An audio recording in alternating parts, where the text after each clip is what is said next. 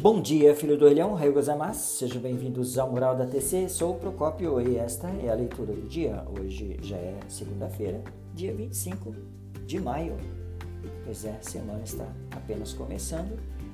Vou falar aqui então um pequeno trecho do OBS da edição 2457 na página A3, que diz o seguinte: Quando a embarcação zarpou de Budheisen, cidade alemã famosa por seus vinhos e vinhedos. O sol já apareceu. Esse foi o começo, então, do diálogo do Reno né, com o Dr. Derbolave em 2 de junho de 83. O professor emérito da faculdade é, da Universidade Bonn, né, especialista em pedagogia e filosofia grega, com o Dr. José, Joseph Derbolave. Joseph Derbolave, tá? Foi um dos educadores e pensadores com maior prestígio na Alemanha ocidental da época. Né? É, nosso presidente da Queda encontrou então pela primeira vez em 78 e a segunda convenção do grupo Pífano Tambores na Sobracai da Universidade Sul. É, ele foi gentil em dizer que havia gostado muito da presença vibrante das nossas jovens mensageiras da paz. Né? O encontro do Reno foi a quarta oportunidade que tivemos para dialogar. Um dos temas no meu diálogo, né, diz aqui o nosso presidente Queda com o Dr. Derbolave, foi sobre a capacidade de uma religião de humanizar a sociedade. Olha que coisa bonita, as pessoas intelectuais falavam muito sobre temas original, né? Nessa época estava aqui falando sobre religião. É, então ele falava aqui ah, em busca então de uma vida feliz, de verdadeira paz, o título então do diálogo que vamos falar agora. Em busca de uma nova humanidade, às portas do século XXI, a humanidade enfrentava pela primeira vez na história uma situação em que o progresso pode levar à autodestruição o que nós, como habitantes do planeta Terra, devemos, deveríamos fazer. Deveríamos fazer o que então nesse, nesse aspecto? Por exemplo, o eterno Reno, né, que estava sendo contaminado, o rio que passa então em quatro províncias, né, dessa vez na Alemanha. E numa da embarcação que estava o nosso presidente Dr. Isaac Queda, então confabulávamos sobre esse tema. Né? Se vamos proteger ou poluir o Reno, isso dependerá do senso de responsabilidade ambiental de quatro nações, pois é, pelas quais o rio corre, né? da nascente à foz.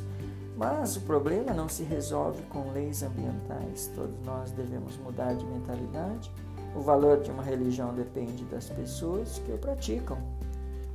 Similarmente, o valor do intelecto não pode se separar daqueles que o empreendem. Há acadêmicos, acadêmicos que falam de religião, mas que pessoalmente nada fazem para pôr em prática o amor pela humanidade reside no âmago de toda a grande religião do mundo nosso presidente da Zapatilla busca ainda é, atribuir né, o significado profundo à palavra. O título de, do diálogo de que ele fala aqui, não podemos definir como será a nova humanidade, pois esse padrão está destinado a mudar com época o espírito vital, ao contrário, nunca se satisfaz com o status que hoje está, sempre em busca de mudanças. Devemos sempre buscar o um aprimoramento de forma que possamos prosseguir com o nosso auto-reforma. Auto Queridos ouvintes, esta matéria está um pouco confusa, porque ele fala aqui sobre o encontro de nosso mestre com esse universitário professor na filosofia grega.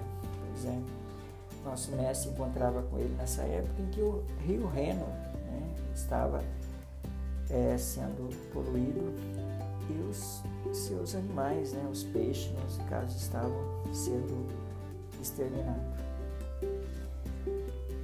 nessa matéria, a gente pôde entender que eles, na época, já em 1983, né, falavam-se muito da preocupação com o meio ambiente.